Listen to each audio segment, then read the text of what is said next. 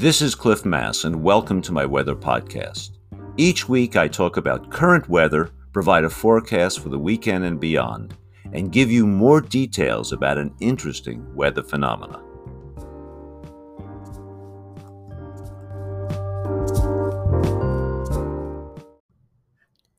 It's Friday, June 24th, and let's talk about the upcoming weather. The first real heat wave of the year will occur this weekend, and it will be classic in every way, with a slow rise in temperature followed by a rapid cooling. And it is all caused by a high pressure ridge, an area of high pressure over our region that produces easterly offshore directed winds.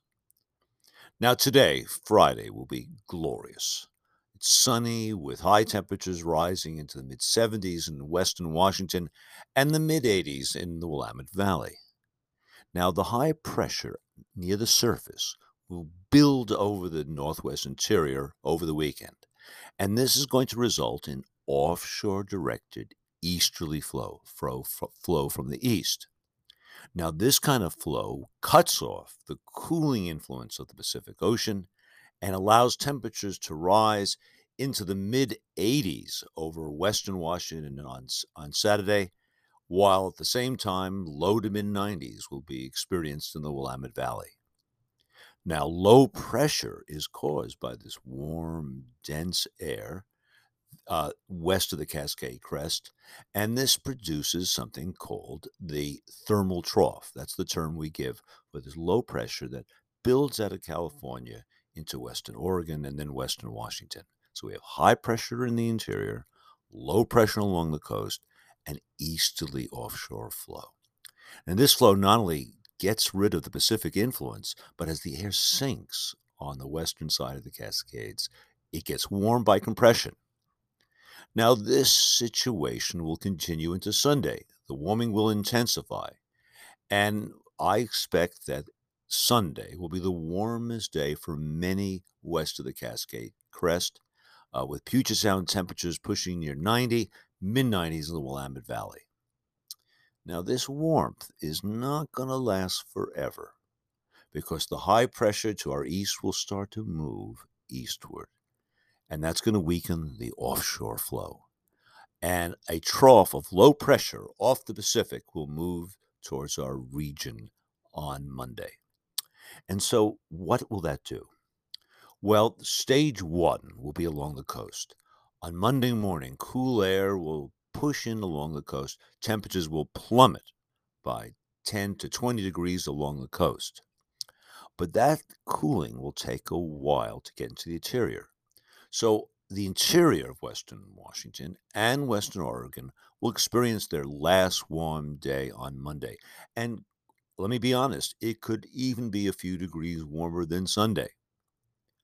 But Monday evening, eventually the cool air will surge in west of the Cascade Crest, cool marine air. Uh, and this is associated with a phenomena we call the onshore or marine push. So expect a substantial cooling Monday night, early Tuesday morning. Now, as a result of all this, Tuesday will be radically cooler west of the Cascade Crest, with the marine air even bringing in low clouds, perhaps even a little drizzle. Highs on Tuesday will only get around 70 degrees, so a big knockdown. Now, what about Eastern Washington? Well, as you can expect, they are more isolated from the marine influence. In the Columbia Basin, temperatures will rise into the mid 90s on Saturday and Sunday, and then surge upward to around 105 degrees, maybe even 106, 107 on Monday. So quite warm in the Columbia Basin. But some of that cool air will get across the Cascades, and so temperatures will drop only into the mid 90s on Tuesday. What about the far extended forecast? Well, I've looked at the latest models, and the extended forecast is extremely benign with little precipitation, no heat waves. And for the next week, after our heat wave, highs in the west will only rise into the lower 70s at best in western Washington. So nothing much. Really perfect weather will be following for at least a week, you know, st- uh, starting you know Tuesday or Wednesday. Thanks for listening.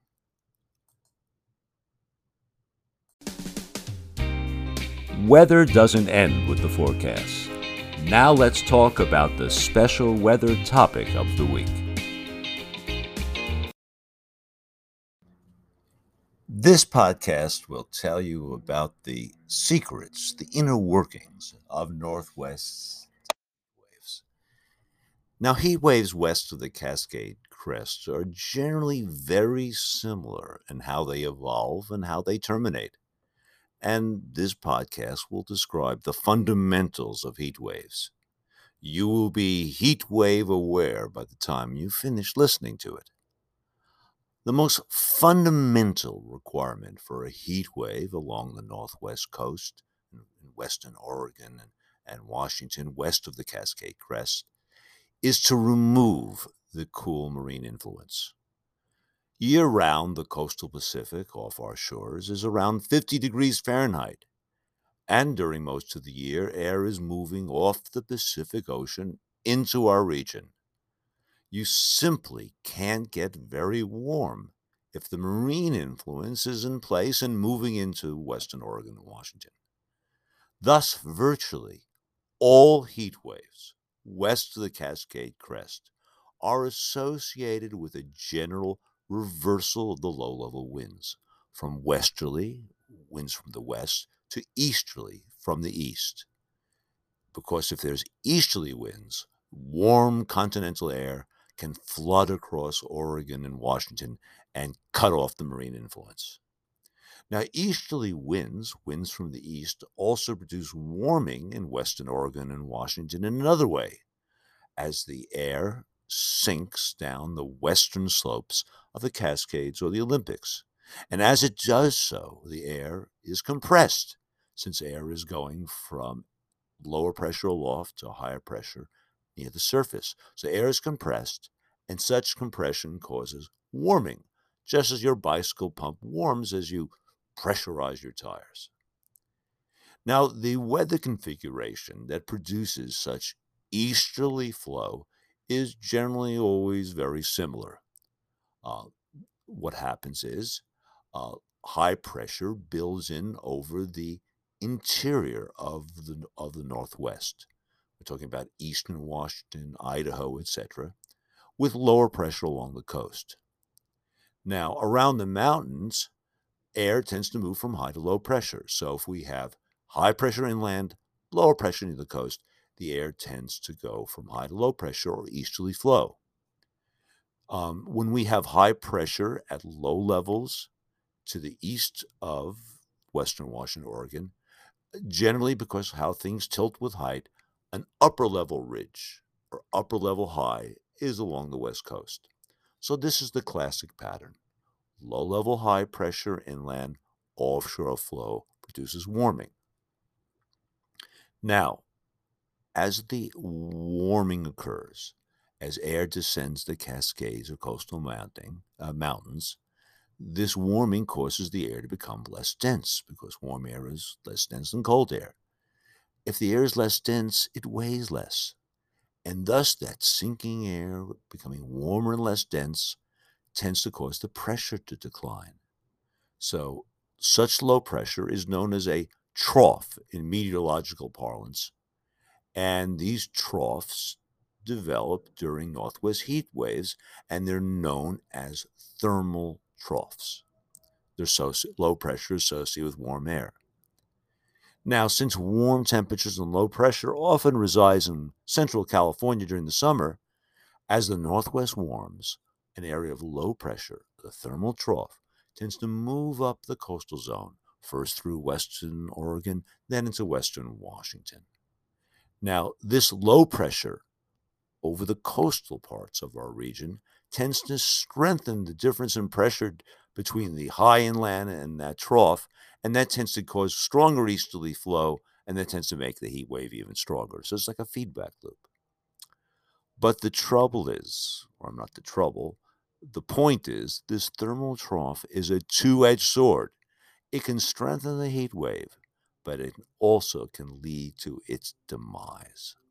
Now, pressure is generally higher offshore, and that air, that cool, dense air, it would love to accelerate into that thermal trough in western Washington, Oregon, and destroy the destroy the heat wave. The only thing that stops that from happening is that the pressure is even higher inland. So as long as the pressure is higher inland than offshore, we have the easterly flow and we have the warmth. But eventually, the higher pressure inland weakens or move eastward. This is normal. Weather systems tend to progressively move west to east in the mid latitudes. And as the high pressure inland weakens, the offshore flow weakens as well. And eventually, that cool, dense air offshore surges into western Washington and Oregon, and we have what's known as a marine or onshore push. And associated with that is rapid cooling.